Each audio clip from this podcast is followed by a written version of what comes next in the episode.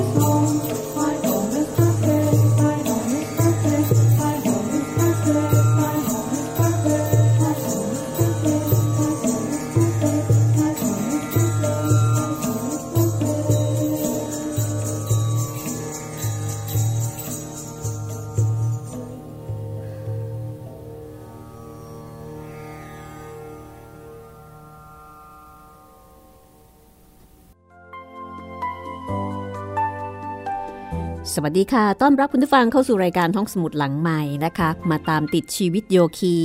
กับตอนที่ยี่สิบสี่ค่ะจากหนังสืออัตตาชีวประวัติของโยคีของท่านปรมหังสาโยคานันทะหนังสือเกี่ยวกับชีวิตของโยคีที่โยคีเป็นผู้เขียนเองนะคะใกล้จะจบเต็มทีแล้วละค่ะเอ่อตอนนี้จะพาคุณไปพบกับเทเรเซ่ นอยมันนะคะ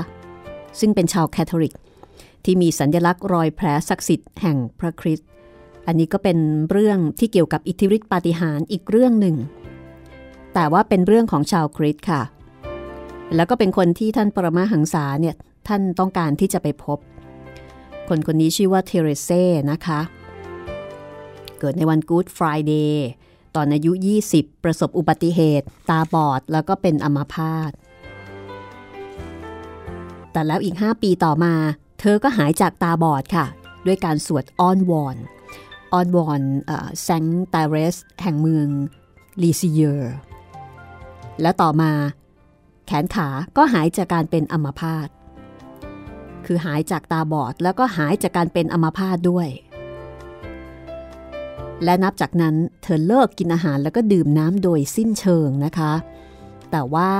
เธอจะกินขนมปังเสกชิ้นเล็กๆทุกวันวันละหนึ่งชิ้นแล้วก็จะมีสัญลักษณ์รอยแผลศักดิ์สิทธิ์แห่งพระคริสต์ปรากฏขึ้นที่ศีรษะหน้าอกมือและเท้าทั้งสองข้าง สิ่งต่างๆเหล่านี้นะคะปรากฏเมื่อปีหนึ่งพันเก้าร้อยยี่สิบหกและทุกๆวันศุกร์ค่ะร่างกายของเธอจะได้สัมผัสกับความทุกข์ทรมานของพระเยซูขณะถูกตรึงกางเขนในอดีตกาลนะคะ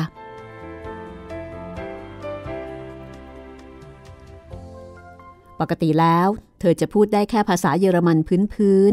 ๆแต่เวลาที่อยู่ในภวังค์โดยเฉพาะวันศุกร์เนี่ยค่ะเธอจะสามารถพูดภาษาแปลกๆซึ่งผู้รู้บอกว่าเป็นภาษาอารามาอิกโบราณบางช่วงก็พูดภาษาฮีบรูหรือว่าภาษากรีกได้ด้วยทางศาสนาจักรเนี่ยอนุญาตให้ทำการตรวจสอบเทเรเซ่ตามหลักวิทยาศาสตร์อย่างใกล้ชิดหลายครั้งด้วยกันนะคะเคยมีบรรณาธิการหนังสือพิมพ์เยอรมันของทางฝ่ายโปรเตสแตนต์ฉบับหนึ่งเดินทางมาหาเทเรเซ่หวังที่จะเปิดโปงการต้มตุ๋นหลอกลวงของฝ่ายคาทอลิกแต่สุดท้ายเปลี่ยนความคิดมานั่งเขียนชีวประวัติของเธอออกเผยแพร่ด้วยความเคารพแทนท่านปรมาหังสาโยคานันทะท่านต้องการที่จะได้พบกับเทเรเซ่ปรากฏว่าพอมาถึงบ้านเธอไม่อยู่แต่ก็มีคนบอกกันนะคะว่าตอนนี้เนี่ยเธออยู่ที่ไหนเพื่อนบ้านก็บอกว่าน่าจะไปอยู่ที่บ้านศาสตราจารย์ฟรานซ์วูดเป็นอาจารย์สอนภาษาต่างประเทศนะคะอยู่ห่างออกไปประมาณแปดสิบไมล์ท่านโยคานันทะก็ไปค่ะปรากฏว่าก็ไปเจอเทเรเซ่อยู่ที่นั่นจริงๆลองมาฟังนะคะเรื่องนี้ก็ถือเป็นเรื่องประหลาดมหัศจรรย์อีกเรื่องหนึ่งแล้วก็เป็นเรื่องจริงคือเป็นเป็นคนที่มีตัวตนอยู่จริงนะคะในหนังสือเล่มนี้มีรูปของเทเรเซ่ด้วยเรื่องราวของเทเรเซ่จะเป็นอย่างไรติดตามได้เลยนะคะชีวิตโยคีตอนที่ยี่สิบสี่ค่ะ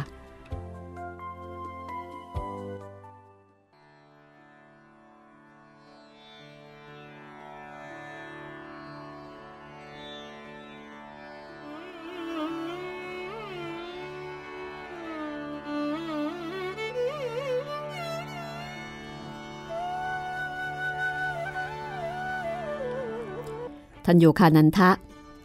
ตามเจ้าของบ้านคือดรวูดขึ้นบันไดไปยังห้องรับแขกเทเรเซ่เดินเข้ามาทันทีเธอสวมชุดกระโปรงสีดำมีผ้าคลุมศีรษะสีขาวสะอาด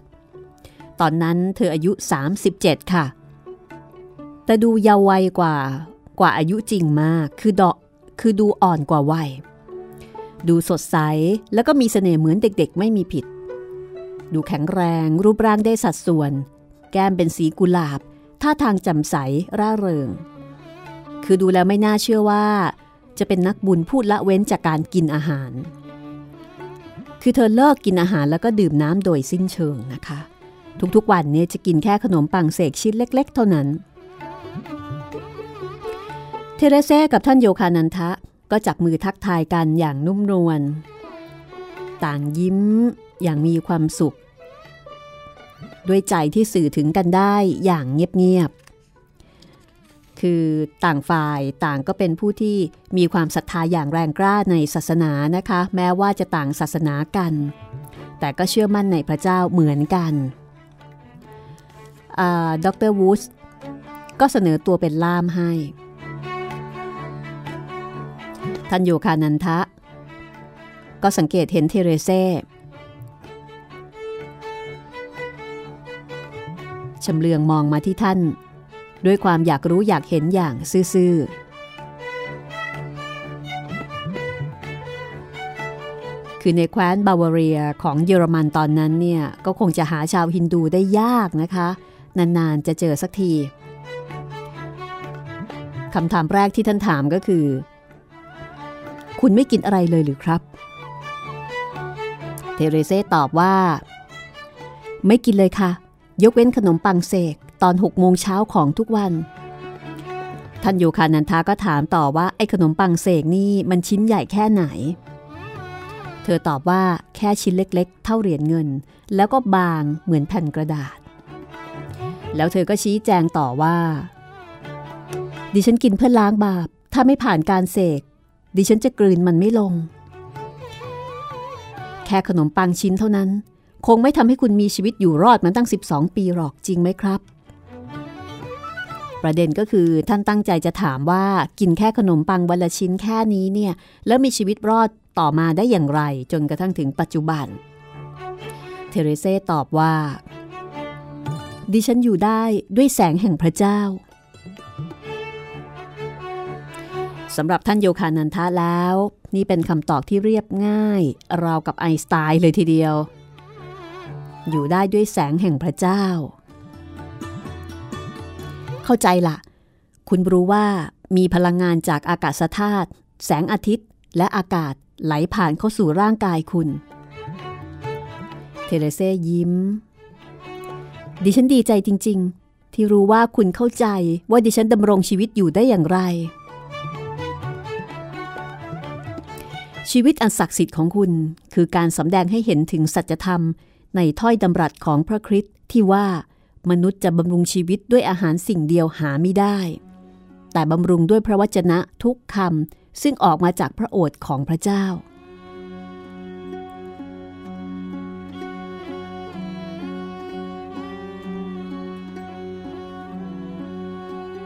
มีเชิงอัดอธิบายนะคะว่าแบตเตอรี่สำหรับร่างกายมนุษย์อย่างเราๆเนี่ยไม่ได้อาศัยแต่อาหารหยาบๆเท่านั้นแต่ยังต้องพึ่งพาพลังแรงสั่นสะเทือนในจักรวาลด้วยพลังที่มองไม่เห็นนี้จะไหลเข้าสู่ร่างกายมนุษย์ผ่านทางท้ายสมองส่วนล่างสุดที่ต่อกับเส้นประสาทสันหลังบริเวณท้ายทอยถือเป็นจักระลำดับที่หกอยู่เหนืออีกห้าจักระตามแนวกระดูกสันหลังทั้งหมดจักระเป็นภาษาสันสกฤตแปลว่าวงล้อหรือจุดที่พลังชีวิตถูกปล่อยออกมา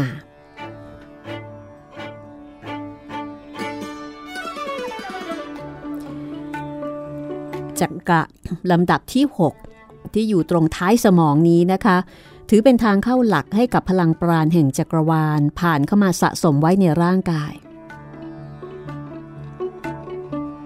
อันนี้ถ้าเกิดว่าคุณผู้ฟังอยากทราบโดยละเอียดนี่ก็สามารถมาติดตามอ่านได้นะคะจะมีอธิบายอย่างละเอียดลงลึกเลยล่ะค่ะขอผ่านไปที่เรื่องของเทเรเซ่นะคะคำอธิบายของท่านโยคานันทะที่แสดงให้เห็นว่าเทเรเซ่กับท่านเนี่ยพูดและเข้าใจในสิ่งเดียวกันก็ทำให้เทเรเซ่ยินดีแล้วก็บอกว่าเป็นเช่นนั้นจริงๆค่ะหนึ่งในเหตุผลที่ดิฉันอยู่ที่นี่บนโลกในวันนี้ก็เพื่อพิสูจน์ให้เห็นว่ามนุษย์สามารถมีชีวิตอยู่ได้ด้วยแสงแห่งพระเจ้าที่ตาของมนุษย์อย่างเราๆมองไม่เห็นไม่ใช่ด้วยอาหารแต่เพียงอย่างเดียวแล้วคุณพอจะสอนวิธีมีชีวิตอยู่โดยไม่ต้องพึ่งอาหารให้กับคนอื่นได้ไหมครับเทเรเซ่ออกอาการตกใจเล็กน้อยก่อนจะบอกว่าทำไม่ได้หรอกค่ะพระเจ้าไม่ได้ทรงประสงค์เช่นนั้นคือพระเจ้าไม่ได้ต้องการให้คนทั่วไปเป็นแบบนี้นี่เป็นเรื่องเฉพาะบุคคลมากๆครั้นข้าพเจ้ามองปราดไปที่สองมืออันแข็งแรงและงดงามของเธอเทเรเซ่ก็ยกมือขึ้นให้ข้าพเจ้าดูรอยแผลสี่เหลี่ยมที่เพิ่งจะหายดีบนหลังมือทั้งสองข้างก่อนพลิกมือชี้ให้ดูรอยแผลเล็กๆรูปพระจันทร์เสี้ยวบนฝ่ามือที่เพิ่งจะหายดีอีกเหมือนกันแผลแต่ละแผลต่างทะลุฝ่ามือไปออกอย่างอีกด้านหนึ่งภาพที่เห็นทำให้ข้าพเจ้านึกถึงตะปูเหล็กขาสี่เหลี่ยมปลายเป็นรูปวงเดือนซึ่งยังมีใช้กันอยู่ในโลกตะวันออกแต่จำไม่ได้ว่าเคยเห็นที่ไหนในโลกตะวันตก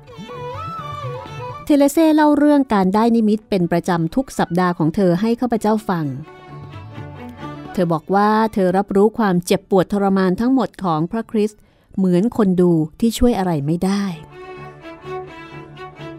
ในแต่ละสัปดาห์ตั้งแต่เที่ยงคืนของวันพฤหัสบดีถึงบ่ายโมงตรงของวันศุกร์แผลของเธอจะเปิด และมีเลือดไหลออกมาน้ำหนักตัวของเธอจะลดลงถึงสิบปอนด์จากน้ำหนักปกติหนึ่งร้อยยี่สิบเอ็ดปอนด์ความจงรักและอาทรในองค์พระคริสต์ทำให้เธอต้องทนทุกข์ทรมานแสนสาหัสแต่เธอก็ยังเฝ้ารอที่จะได้เห็นพระองค์ในนิมิตในแต่ละสัปดาห์ด้วยใจยินดีข้าพเจ้าตระหนักขึ้นมาในชั่วขณะจิตนั้นว่าพระเจ้าทรงกำหนดชีวิตอันผิดธรรมดาให้กับเธอเพราะประสงค์จะยืนยันกับชาวคริสต์ทั้งปวงว่าพระเยซูทรงเป็นบุคคลที่มีชีวิตอยู่จริงในประวัติศาสตร์และทรงถูกตรึงกางเขนจริงตามที่มีบันทึกไว้ในพระคัมภีร์ใหม่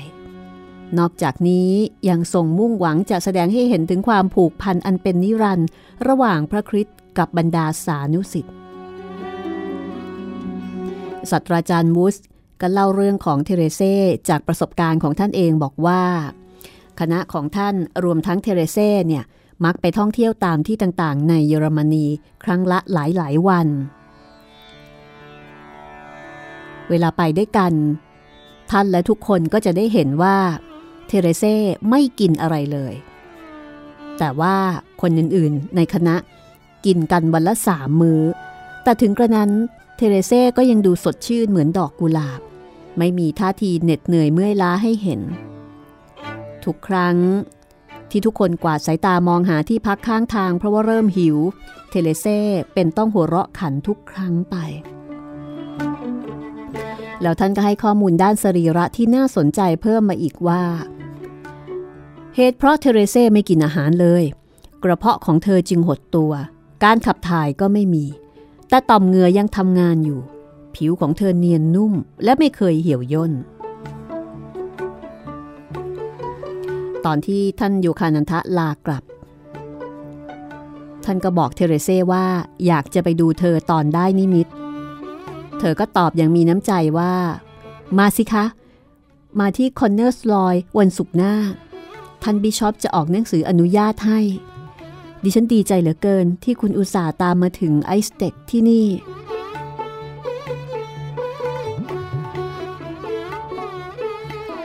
เทเรเซ่จับมืออำลาทุกคนอย่างนุ่มนวลเดินมาส่งถึงที่ประตูมีเด็กๆแห่เข้ามามารุมมาตุ้มเป็นกลุ่มใหญ่เทเรเซ่ถอยกลับเข้าไปในบ้านเธอยืนส่งอยู่ที่หน้าต่างโบกมือให้ย้อยๆเหมือนกับเด็กๆวันรุ่งขึ้นท่านโยคานันทะได้คุยกับพี่น้องผู้ชายสองคนของเทเรเซ่พวกเขาเล่าให้ฟังว่าเทเรเซ่นอนหลับพักผ่อนแค่คืนละหนึ่งหรือว่าสองชั่วโมงเท่านั้นแม้ว่าร่างจะเต็มไปด้วยบาดแผลแต่เธอกระฉับกระเฉงและเต็มไปด้วยพลังเธอรักนกคอยดูแลตู้ปลาออกมาทำสวนบ่อยๆเธอมีจดหมายที่ต้องตอบเป็นจำนวนมากชาวแคทอลิกเขียนมาขอให้เธอสวดอธิษฐานและรักษาโรคภัยไข้เจ็บให้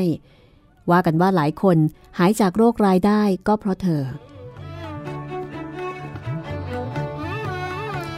บ่ายวันพฤหัสบดี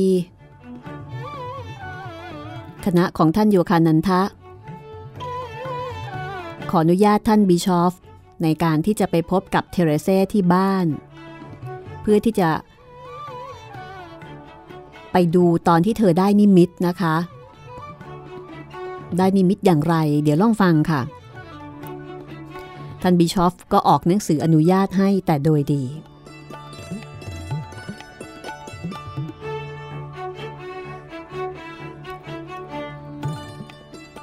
การขอหนังสืออนุญาตนี้ไม่จำเป็นต้องเสียค่าธรรมเนียมแต่ทางคริสตจักรออกกฎนี้มาเพื่อที่จะป้องกันไม่ให้นักท่องเที่ยวแห่กันไปหาเทเรเซ่ไปรบกวนเธอเหมือนอย่างที่เคยหลั่งไหลช่วงแรกๆนะคะเมื่อปีก่อนๆซึ่งไปกันเป็นพันๆคนเทเรเซ่ก็ลำบากแหละค่ะไม่สามารถที่จะใช้ชีวิตตามปกติอยู่ได้คณะของท่านโยคานันทะมาถึงหมู่บ้านในเช้าวันศุกร์ประมาณเก้าโมงครึ่งข้าพเจ้าสังเกตเห็นว่ากระท่อมหลังเล็กของเทเรเซ่มีบางส่วนที่กรุหลังคาด้วยกระจกเพื่อให้แสงส่องลงมาหาเธอได้อย่างเต็มที่ เห็นประตูกระท่อมเปิดกว้างออกต้อนรับผู้คนมิได้ปิดอยู่อีกต่อไปพวกเราก็ยินดีนักตรงไปเข้าแถวร่วมกับผู้มาเยือนอื่นๆอีกราวยี่สิบคนทุกคนล้วนถือหนังสืออนุญาตเอาไว้หลายคนเดินทางมาจากแดนไกลเพื่อชมการรับนิมิตอันลี้ลับนี้ในช่วงหลายชั่วโมงก่อนที่ท่านโยคานันทะจะมาถึงวันนั้นเทเรเซ่ได้นิมิตในช่วงไม่กี่วันสุดท้ายในพระชนชีพของพระเยซูมาหลายช่วงหลายตอนแล้วปกตินิมิตของเธอจะเริ่มจากฉากเหตุการณ์ที่เกิดขึ้นจากพระกยาหารมื้อสุดท้ายแล้วก็มาจบลงตอนที่พระเยซูสิ้นพระชนม์บนไม้กางเขนแต่ก็มีบ้างบางครั้งที่เห็นนิมิตยืดเยื้อไปถึงตอนที่ฝังพระศพในหนังสือพิมพ์ ไอ เอ็น เอส ที่ส่งมาจากเยอรมันฉบับวันที่ยี่สิบหกมีนาคมปีคริสต์ศักราชหนึ่งพันเก้าร้อยสี่สิบแปดค่ะรายงานบอกว่าหญิงสาวชาวบ้านในเยอรมนีนอนทอดร่างอยู่บนเตียงเปรในวัน Good Friday ศีรษะมือทั้งคู่บ่าทั้งสองข้างล้วนมีโลหิตไหลออกมาจากตำแหน่งที่พระคริสต์ทรงถูกตอกตะปูตรึงกับไม้กางเขนและถูกน้ำจากมงกุฎน้ำทิ่มแทงชาวเยอรมันและชาวอเมริกันหลายพันคนที่เต็มไปด้วยความพิศวงยำเยงต่างเดินแถวผ่านเตียงในกระท่อมอันเป็นที่พักของเทเรเซ่นอยแมนกันอย่างเงียบสงบสตรีผู้มีรอยแผลศักดิ์สิทธิ์ท่านนี้สิ้นชีวิตลงที่เมืองคอนเนอร์สลอยเมื่อวันที่สิบแปดกันยายนปีคริสต์ศักราชหนึ่งพันเก้าร้อยหกสิบสองอันนี้เป็นข้อมูลจากเชิงอัดที่ผู้จัดพิมพ์ได้ใส่อธิบายไว้ให้นะคะย้อนกลับไปที่ช่วงเวลาดังกล่าวค่ะท่านโยคานันทะบอกว่าเมื่อเข้าไป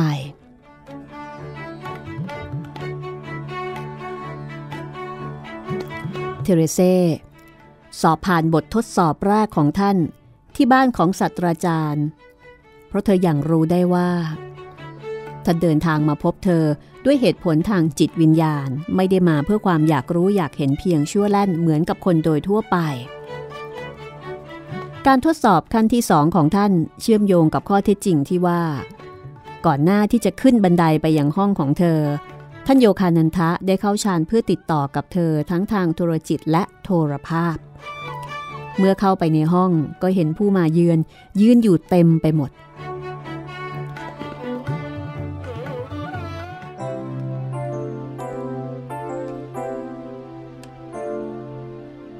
ภาพตรงหน้าก็คือเทเรเซ่นอนอยู่บนเตียงในชุดเสื้อคลุมสีขาว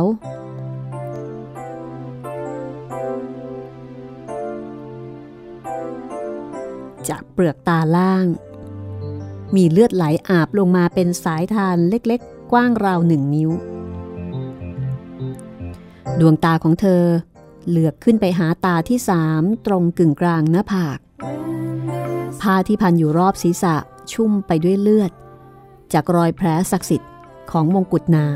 ำชุดสีขาวบนร่างของเธอมีรอยเปื้อนสีแดงฉานเป็นดวงๆอยู่บริเวณทรวงอกซึ่งทะลุจากบาดแผลตรงสีข้างของพระคริสต์ในอดีตการอันเนิ่นนานสมัยที่พระองค์ถูกหมิ่นพระเกียรติเป็นครั้งสุดท้ายจากทหารผู้เอาหอกแทงใส่มือทั้งสองของเทเรเซ่ยื่นออกมาด้วยทีท่าของมารดาที่กำลังขอร้องวิงวอนใบหน้าของเธอแสดงถึงความเจ็บปวดทรมานและความสูงส่งในคราวเดียวกันร่างเธอดูผอมบางลงกว่าเดิมและมีความเปลี่ยนแปลงอันยากจะอธิบายความเปลี่ยนแปลงนี้เกิดขึ้นให้เห็นทั้งภายในและภายนอกริมฝีปากของเธอสั่นเล็กน้อยขณะพูดพึมพำเป็นภาษาต่างประเทศกับผู้คนที่เธอมองเห็นในนิมิตด้วยตาคือคือเธอเนี่ยหลับตาเหลือกตาแต่พูดกับคนที่เธอเห็นในนิมิตเป็นการเห็นด้วยตาในซึ่งอยู่เหนือจิตสำนึกไม่ได้เห็นด้วยตาเนื้อที่เราเราท่านท่านใช้อยู่ท่านโยคานันทะบอกว่าเมื่อท่านปรับกระแสจิตของตน ให้เข้ากับของเทเรเซ่คือปรับให้เป็นคลื่นความถี่เดียวกันเนี่ยนะคะก็เริ่มมองเห็นภาพนิมิตเดียวกันกับที่เทเรเซ่เห็นโอ้โหเหมือนกับเป็นคลื่นวิทยุเลยจริงๆนะคะท่านปรับความถี่ของกระแสจิตให้เป็นคือปรับให้จูนเข้าหากันได้สิ่งที่ท่านโยคานันทะเห็นก็คือท่านเห็นเทเรเซ่กำลังเฝ้ามองพระเยซูแบกไม้กางเขนท่ามกลางเสียงโห่ร้องเย้ยหยันของฝูงชนทันใดนั้นเธอก็พงกศีรษะขึ้นด้วยความอกสั่นขวัญหายเพราะว่าพระคริสต์ทรงล้มลงเพราะว่าทานน้ำหนักไม้กางเขนที่ทรงแบกไว้ไม่ไหวภาพนิมิตเลือนหายไปเทเรเซ่ทิ้งศีรษะกลับลงบนหมอนอย่างสิ้นแรงด้วยความสงสารอันท่วมท้นจนเกินจะรับไหว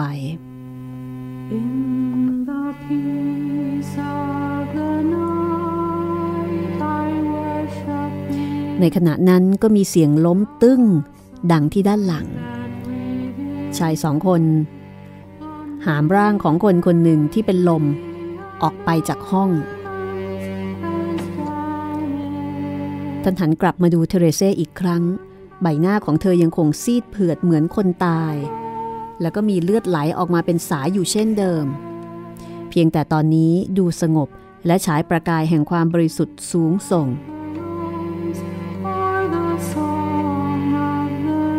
คือคนที่ดูบางคนนี่ก็ทนไม่ได้ถึงกับสลบไปเลยเป็นลม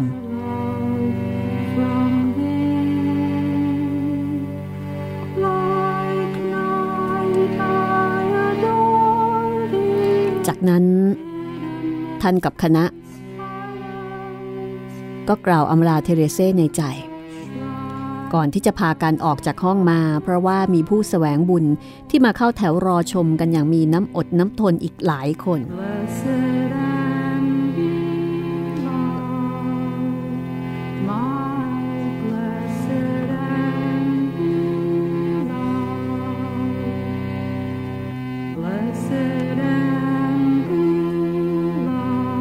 เรื่องราวจะเป็นอย่างไรต่อไปนะคะนี่เป็นส่วนหนึ่งของประสบการณ์แปลกๆระหว่างการเดินทางของท่านโยคานันทะ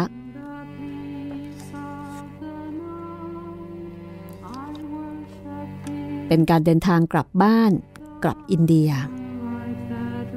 ที่มีการจอดแวะพักที่ยุโรปพักสักครู่ค่ะเดี๋ยวกลับมาช่วงหน้า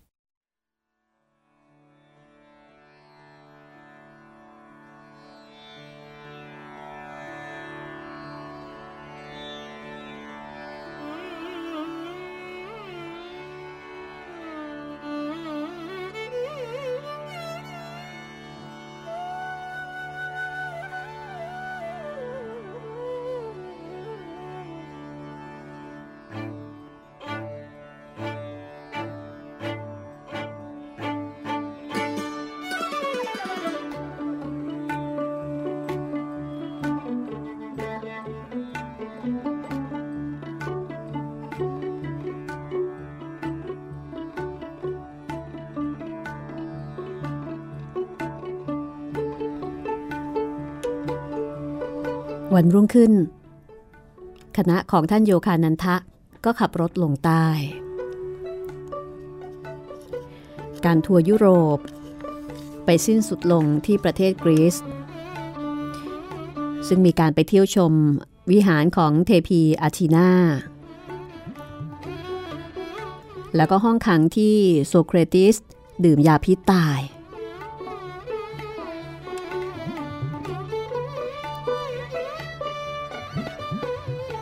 พวกเราลงเรือข้ามทะเลเมดิเตอร์เรเนียนท่ามกลางแสงแดดอันแจ่มจ้าไปขึ้นฝั่งที่ปาเลสไตน์ใช้เวลาวันแล้ววันเล่าท่องไปทั่วดินแดนศักดิ์สิทธิ์ทำให้ข้าพเจ้าตระหนักถึงคุณค่าของการเดินทางไปแสวงบุญมากยิ่งขึ้นคณะเล็กๆของเรา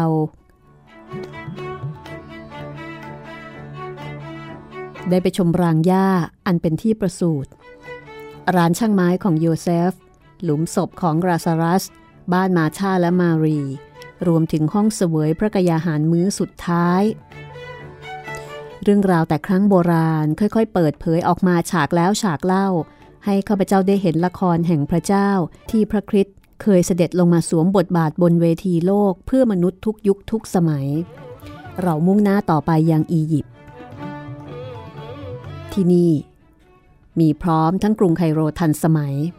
และหมู่พีระมิดอันเก่าแก่จากนั้นก็ลงเรือล่องทะเลแดงข้ามทะเลอาระเบียอันกว้างใหญ่และเบื้องหน้าของเราก็คือประเทศอินเดีย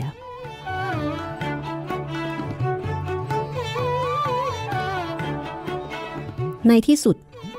เรือราชปุตตนะที่นำพาท่านโยคานันทะและคณะเล็กๆก็เข้าจอดเทียบท่าเรือใหญ่ของบอมเบย์ในวันที่ยี่สิบสองสิงหาคมปีคริสต์ศักราชหนึ่งพันเก้าร้อยสามสิบห้าเพื่อนๆมารวมตัวกันที่ท่าเรือเพื่อต้อนรับท่านโยคานันทะและคณะด้วยพวงมาลัย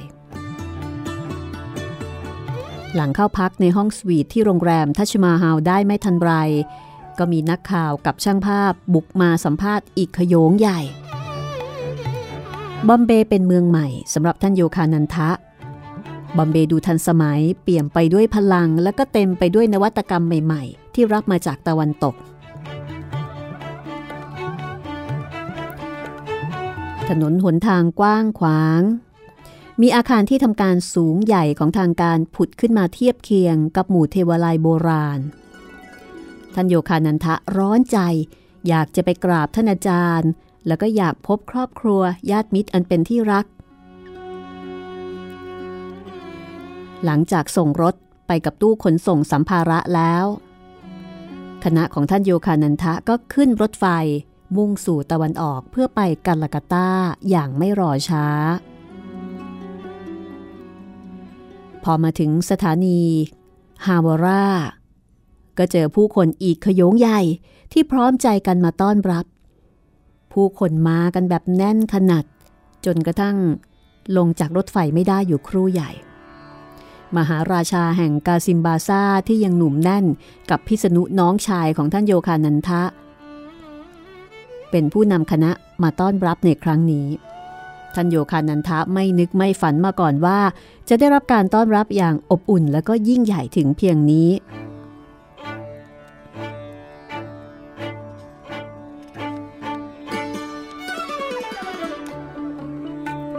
ท่ามกลางเสียงกลองและก็เสียงสางอันครื้นเครง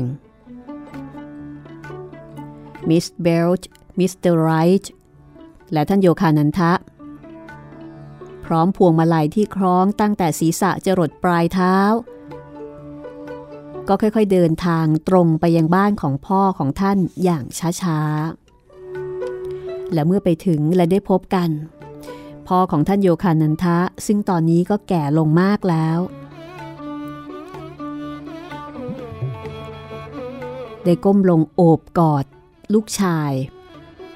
ผู้จากไปนานถึงสิบห้าปีเอาไว้อย่างแน่นซึ่งท่านโยคานันทะได้บรรยายเหตุการณ์ช่วงนี้เอาไว้อย่างนี้นะคะว่าพ่อผู้แก่ตัวลงโอบกอดข้าพเจ้าเอาไว้แน่นราวกับข้าพเจ้าตายแล้วฟื้นตื่นขึ้นมาใหม่กระนั้น เราได้แต่มองดูกันและกันด้วยความยินดีจนพูดอะไรไม่ออก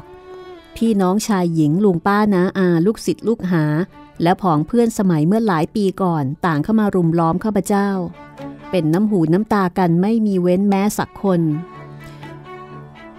เมื่อหวนนึกถึงความทรงจำเก่าๆภาพความรักใคร่กลมเกลียวในยามที่ได้กลับมาพบหน้ากันอีกครั้งก็ยังแจ่มชัดไม่มีวันลบเลือนไปจากใจข้าพเจ้าได้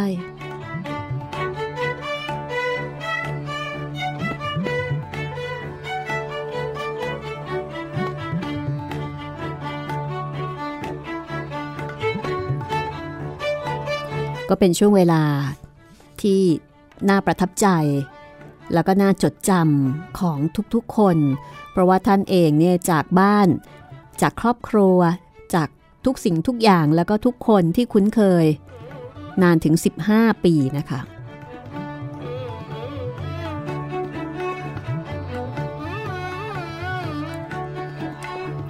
จากนั้นค่ะ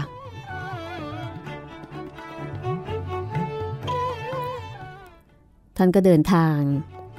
ไปหาบุคคลสำคัญที่สุดในชีวิตอีกท่านหนึ่งนั่นก็คือท่านอาจารย์ศรียุคเตศวรซึ่งช่วงเวลาของการได้พบกับท่านอาจารย์ศรียุคเตศวรนั้น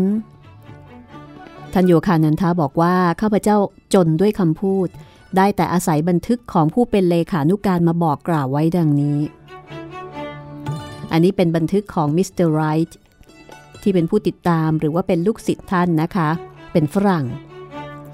มิสเตอร์ไรท์บอกว่าวันนี้ผมขับรถพาท่านโยคานันทะออกจากกัลกัตตาไปสิรัมปอด้วยความคาดหวังอย่างที่สุดเราผ่านร้านรวงที่ดูแปลกตาหนึ่งในนั้นเป็นร้านอาหารร้านโปรดของท่านโยคานันทะสมัยที่ท่านยังเรียนหนังสืออยู่ในวิทยาลัยสุดท้ายพวกเราก็เข้าสู่ตรอกแคบๆมีกำแพงขนาบอยู่สองข้างทางพอเลี้ยวซ้ายก็พบอาสมของท่านอาจารย์ตั้งตระหง่านอยู่ตรงหน้าเป็นอาสมก่ออิฐสูงสองชั้นมีระเบียงราวลูกกรงยื่นออกมาจากชั้นบนให้ความรู้สึกถึงสันติและความวิเวกผมสำรวมกายใจเดินตามหลังท่านโยคานันทะเข้าไปในลานกว้างกลางวงล้อมกำแพงของอาสมใจผมเต้นแรงเมื่อเราก้าวขึ้นบันไดปูนซีเมนต์เก่าๆซึ่งคงจะเคยมีผู้แสวงหาสัจธรรมก้าวย่ำขึ้นไปนับไม่ถ้วนแล้วเป็นแน่ยิ่งรุดหน้าไปก็ยิ่งรู้สึกเกรงมากขึ้นแล้วตรงหน้าเราใกล้ๆกับหัวบันไดก็ปรากฏร่างของท่านสวามีศรียุคเตศวรผู้ยิ่งใหญ่ขึ้นเงียบๆท่านยืนอยู่ในลักษณะการอันสูงส่งของผู้ทรงไว้ซึ่งศรีราจารวัตรหัวใจของผมเต้นโลดและพองโตด้วยความปิติที่ตัวเองมีวาสนาได้พบเห็นท่านกับตาได้เห็นท่านโยคานันทะคุกเข่าลงค้อมศีรษะคารวะท่านด้วยกตัญญูตาน้ำตาก็รื้นขึ้นมาในดวงตาจนภาพตรงหน้าดูพร่าไปหมดท่านโยคานันทะยื่นมือไปแตะเท้าอาจารย์ของท่านแล้วดึงมือกลับมาแตะหน้าผากของตนเองเป็นการแสดงความเคารพอย่างสูงสุดครั้นท่านลุกขึ้นยืนท่านศรียุคเตศวรก็สวมกอดท่านเอาไว้ด้วยแขนทั้งสองข้างช่วงแรกไม่มีคำพูดใดให้ได้ยิน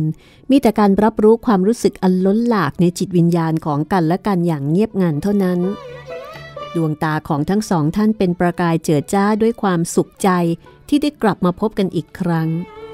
กระแสความรักใคร่อาทรแผ่ซ่านไปทั่วบริเวณนอกฌานอันเงียบสงบผมคุกเข่าลงตรงหน้าท่านอาจารย์ด้วยความรักและสำนึกในพระคุณของท่านอยู่ในใจ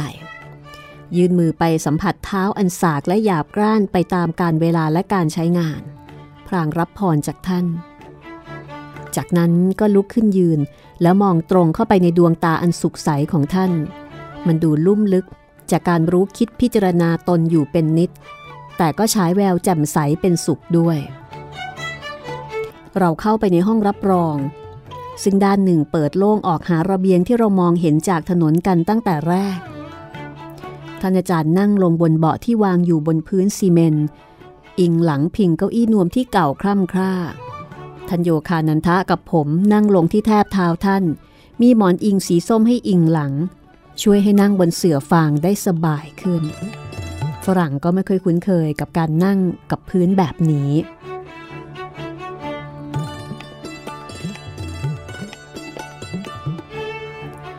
มิสเตอร์ไรท์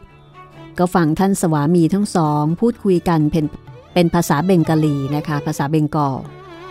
แต่ก็ฟังไม่ออกได้แต่รับรู้ถึงคลื่นแห่งความสุขความปิติของสองท่านของศิษย์กับอาจารย์ของอาจารย์กับศิษย์นะคะมิสเตอร์ไรท์ก็คงจะตื่นตาตื่นใจตื่นเต้นมากเขาบรรยายว่าท่านศรียุคเตสวนแต่งกายเรียบร้อยผ้าโธตีหรือว่าผ้านุ่งกับเสื้อของท่านครั้งหนึ่งคงจะเคยเป็นสีย้อมฝาดแต่ตอนนี้ซีดลงเป็นสีส้มจางท่านมีรูปร่างสูงใหญ่เหมือนนักกีฬาบึกบึนเพราะว่าผ่านร้อนผ่านหนาวผ่านความลำบากในการใช้ชีวิตเยี่ยงผู้สละแล้วซึ่งทางโลกมานานทวงท่าเปี่ยมไปด้วยสง่าราศีอากับกิริยายามเคลื่อนไหวมีสง่าลำตัวตั้งตรงในทุกอิริยาบถแล้วก็มีเสียงหัวเราะอย่างเบิกบานเต็มที่ดังออกมาจากโพรงอกทำให้ตัวท่านพลอยสั่นกระเพื่อมไปด้วยใบหน้าของท่านเคร่งครึมแต่ทรงไว้ซึ่งทิพยอำนาจอย่างเด่นชัดผมแสกกลางและก็งอเป็นสีขาวตรงกรอบหน้าผากส่วนอื่นเป็นริ้วสีทองเหลือบเงินบ้างสีดำเหลือบเงินบ้างปลายผมที่ตกลงมาประบากขดงอเป็นปอยๆท่านมีหนวดเคราแต่เพียงบางๆช่วยเสริมบุคลิกให้โดดเด่นยิ่งขึ้นในตาเป็นสีเข้มมีสีน้ำเงินของเบื้องฟ้าล้อมเป็นวงอยู่ทางรอบนอกท่านมีจมูกค่อนข้างใหญ่เนื้อหนาเวลาอยู่ในอารมณ์ผ่อนคลายท่านจะใช้นิ้วจับจมูกบิดเล่นไปมาเหมือนเด็กเวลาอยู่ในอารมณ์เฉยๆริมฝีปากท่านจะเมมแน่นแต่ก็ยังมีความอ่อนโยนให้สัมผัสได้อยู่ดี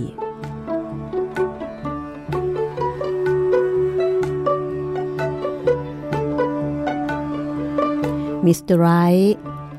สอดสายสายตาไปทางนั้นทีทางนี้ทีแล้วก็เห็นว่าห้องนี้ค่อนข้างสุดโทรมผนังสีขาวกระดำกระด่างมีรอยปูนฉาบสีฟ้าที่ซีดจางพาดเป็นริ้วเป็นแถบเหมือนกับว่าผู้เป็นเจ้าของห้องไม่ได้สนใจกับการหาความสุขสบายทางกายปลายห้องด้านหนึ่งมีรูปของท่านลาหิริมหัสยะแขวนไว้แล้วก็คล้องมาลัยธรรมดาธรรมดาเป็นเครื่องบูชาแล้วก็มีภาพถ่ายท่านโยคานันทะสมัยเพิ่งไปถึงบอสตันยืนอยู่กับผู้แทนจากชาติอื่นๆที่มาร่วมประชุมนานาชาติว่าด้วยเสรีภาพทางศาสนา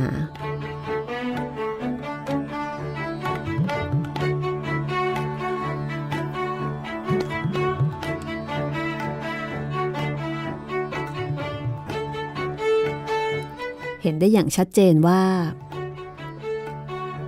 ท่านศรียุคเตสวนมีความสุขมากที่ผลิตผลหรือว่าลูกศิษย์ของท่านเนี่ยกลับมา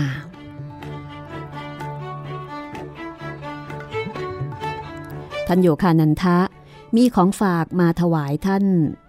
ตามธรรมเนียมของศิษย์ที่ได้กลับมากราบคารวะผู้เป็นอาจารย์อีกครั้งคือมีของมีของฝากมาให้อาจารย์หลังจากนั้นทุกคนก็นั่งลงกินอาหารพื้นๆที่ปรุงมาอย่างดีทั้งผักและข้าวหลายชั่วโมงผ่านไปท่ามกลางเสียงสนทนาภาษาเบงกาลีที่ดังขึ้นไม่ขาดสลับกับการแย้มยิ้ม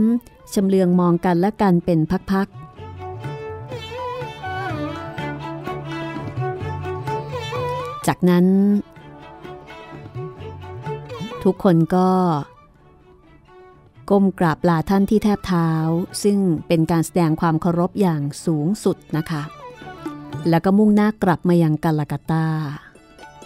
ด้วยความทรงจำที่จะตราตรึงไปชั่วกัลปาวสานในการที่ได้พบได้กราบท่านผู้ทรงไว้ซึ่งความศักดิ์สิทธิ์ในครั้งนี้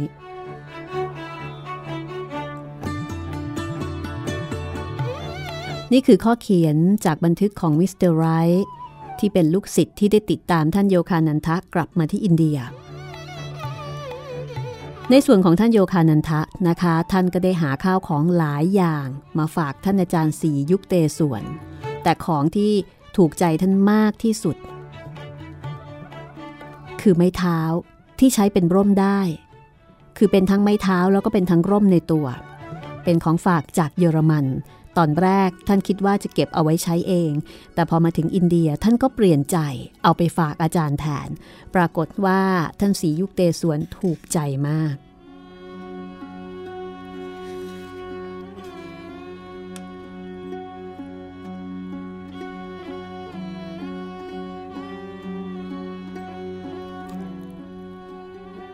จากเซรัมปอและกัลกัตตาท่านโยคานันทะออกเดินทางไปรานจีพร้อมกับมิสเตอร์ไรท์แล้วก็ได้รับการต้อนรับอย่างน่าประทับใจที่สุดท่านถึงกับน้ำตาคลอเมื่อโอบกอดเหล่าคณาจารย์ผู้เปี่ยมไปด้วยความเสียสละในการดูแลรักษาโรงเรียนแห่งนี้เอาไว้ตลอดสิบห้าปีที่ท่านจากไป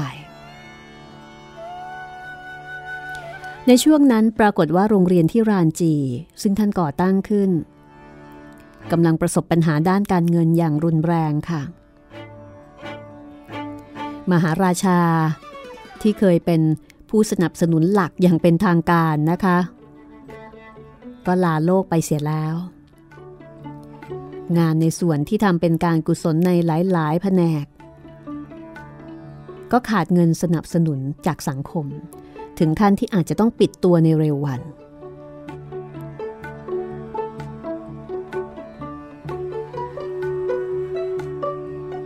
แต่หลายปีที่พำนักอยู่ในอเมริกาท่านโยคานันทะได้เรียนรู้หลายสิ่งหลายอย่างที่เป็นประโยชน์รวมถึงจิตวิญญาณที่ไม่พลั้นพรึงต่ออุปสรรคทั้งปวงท่านจึงรั้งอยู่ที่รานจีตลอดทั้งสัปดาห์ดิ้นรนหาหนทางแก้ไขวิกฤตการณ์ในครั้งนี้จากนั้นก็ไปพบปะพูดคุยกับบุคคลสำคัญและนักการศึกษาที่มีชื่อเสียงของกัลกัตตาหลายท่านท่านได้เข้าเฝ้ามหาราชาแห่งกาซิมบาซาพระองค์ใหม่ที่ยังหนุ่มอยู่มากได้ขอความช่วยเหลือทางการเงินจากพ่อและแล้วค่ะก็สามารถแก้ปัญหาได้รากฐานอันสั่นคลอนของโรงเรียนที่รานจีเริ่มมั่นคงขึ้นแล้วก็มีลูกศิษย์ชาวอเมริกันหลั่งไหลบริจาคเงินได้อย่างทันท่วงทีพอดีในระยะเวลาเพียงไม่กี่เดือนหลังจากที่ท่านโยคานันทะกลับมาถึงอินเดียโรงเรียนที่รานจีก็ได้จดทะเบียนเป็นองค์กรโดยถูกต้องตามกฎหมายซึ่งทำให้ท่านโยคานันทะชื่นใจแล้วก็คงจะโล่งใจมากการตั้งศูนย์การศึกษาโยคะขึ้นเป็นการถาวรเป็นสิ่งที่ท่านฝันมาชั่วชีวิต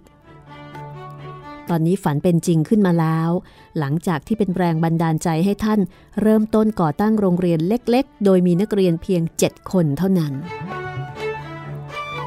โรงเรียนโยโคทะสัตตสังฆพรามาจารย์เปิดสอนวิชาไวยากรณ์และวิชาต่างๆในระดับมัธยมทำการเรียนการสอนกันกลางแจ้งมีเด็กนักเรียนทั้งที่อยู่ประจำแล้วก็ไปกลับเด็กๆจะได้รับการฝึกอบรมวิชาชีพด้วยที่น่าสนใจมากก็คือตัวนักเรียนจะเป็นผู้กำหนดกฎระเบียบในการทำกิจกรรมต่างๆและการอยู่ร่วมกันผ่านทางคณะกรรมการนักเรียนที่เด็กๆคัดเลือกขึ้นมาเองท่านโยคานันทะบอกว่าเมื่อตอนแรกที่ท่านหันมาจับงานด้านการศึกษานั้นท่านพบว่าพวกเด็กสนๆที่ชอบแกล้งชอบลองภูมิจะเต็มใจยอมรับระเบียบวินัยที่นักเรียนด้วยกันเป็นผู้กำหนดขึ้นมากกว่าครูกำหนดขึ้นตัวท่านเองนั้นท่านก็บอกว่าท่านไม่ใช่นักเรียนตัวอย่างอยู่แล้วท่านก็เลยพร้อมที่จะเห็นใจและเข้าใจในความเกเรของเด็กๆเหล่านี้เพราะฉะนั้น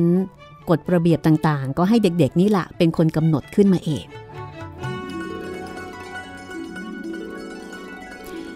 เด็กๆจะได้เรียนรู้วิธีฟื้นฟูพลังให้กับกล้ามเนื้อโดยใช้อำนาจจิตตามหลักโยโคทะซึ่งอาศัยจิตชักนำพลังปราณให้หมุนเวียนไปตามส่วนต่างๆของร่างกายเด็กๆ อย่างได้เรียนท่าอาสนะคือได้เรียนโยคะอาสนะเรียนฟันดาบฝึกใช้ไม้กระบองได้รับการฝึกหลักการปฐมพยาบาลขั้นต้นการออกช่วยเหลือผู้คนในยามเกิดอุทกภัยและเกิดทุพพิกภัย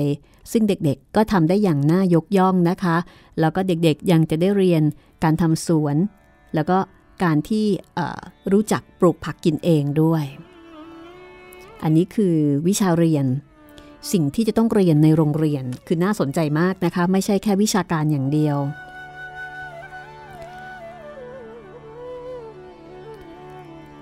จุดเด่นของโรงเรียนที่รานจี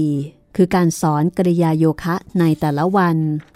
เด็กๆได้ฝึกฝนจิตได้ขับสโลกในภควัตคีตาได้เรียนรู้เรื่องศีลธรรมและตัวอย่างของคุณธรรมว่าด้วยความเรียบง่ายการอุทิศตนเพื่อผู้อื่นเกียรติยศและสัจจะเด็กๆจะได้รับการชี้แนะให้เห็นว่าความชั่วร้ายก็คือสิ่งที่นำมาซึ่งความทุกข์ความดีคือการกระทำที่ยังผลให้เกิดความสุขที่แท้จริงความชั่วอาจเปรียบได้กับน้ำผึ้งพิษน่าลิ้มลองแต่ถ้ากินเข้าไปก็มีแต่ตายกับตาย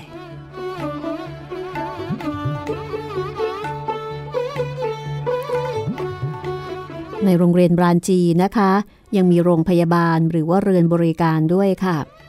ที่นี่ให้บริการทางการแพทย์และการผ่าตัดแก่คนยากคนจนหลายพันคนในอินเดียโดยไม่คิดค่าใช้จ่ายที่นี่มีอากาศที่อบอุ่นสบายภายในเนื้อที่ยี่สิบห้าเอเคอร์ริมบึงน้ำใหญ่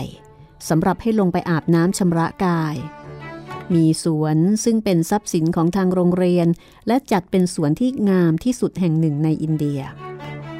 ปลูกผลไม้เอาไว้มากถึงห้าร้อยต้นทั้งมะม่วงอินทผลัมฝรั่งลิ้นจี่และขนุนห้องสมุดวานจีมีนิตยสารจำนวนมากกับหนังสือรวมเล่มอีกนับพันทั้งหนังสือภาษาอังกฤษและภาษาเบงกาลีมีคัมภีร์ในศาสนาสำคัญของโลกอยู่ครบถ้วนมีพิพิธภัณฑ์ซึ่งจัดแบ่งหมวดหมู่ไว้เป็นอย่างดีมีนิทรรศการให้ชมทั้งอัญมณีโบราณคดีธรณีวิทยาและมนุษยวิทยาซึ่งล้วนแล้วแต่เป็นของที่ระลึกที่ท่านโยคานันทะได้มาในระหว่างเดินทางท่องไปยังดินแดนต่างๆขององค์พระผู้เป็นเจ้า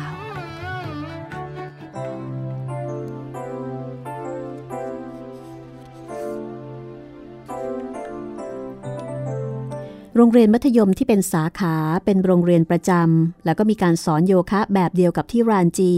ได้รับการจัดตั้งขึ้นหลายแห่งหลังจากนั้นแล้วก็เจริญก้าวหน้าดีในปัจจุบันค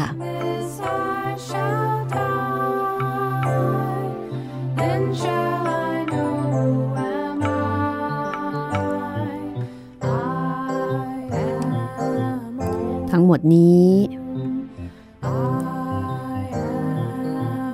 อยู่ภายใต้สำนักงานใหญ่ของ Self Realization Fellowship ในนครลอสแองเจลิสประเทศสหรัฐอเมริกาอย่างถูกต้องตามกฎหมาย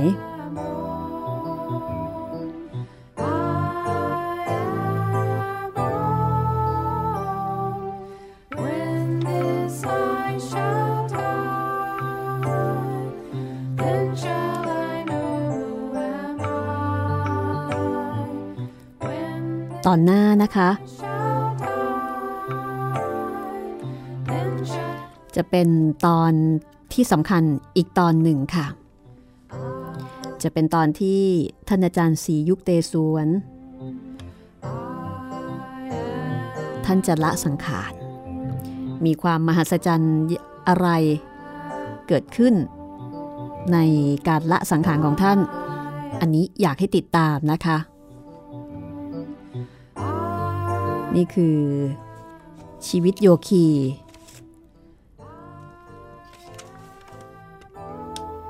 จากหนังสืออัตชีวประวัติของโยคีง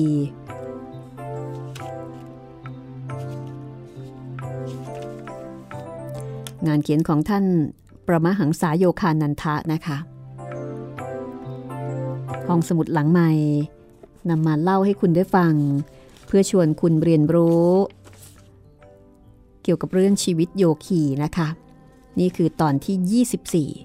พบกับตอนหน้าตอนที่ยี่สิบห้าได้ใหม่ที่นี่ห้องสมุดหลังใหม่วิทยุไทย พี บี เอส วันนี้ลาไปก่อนสวัสดีค่ะ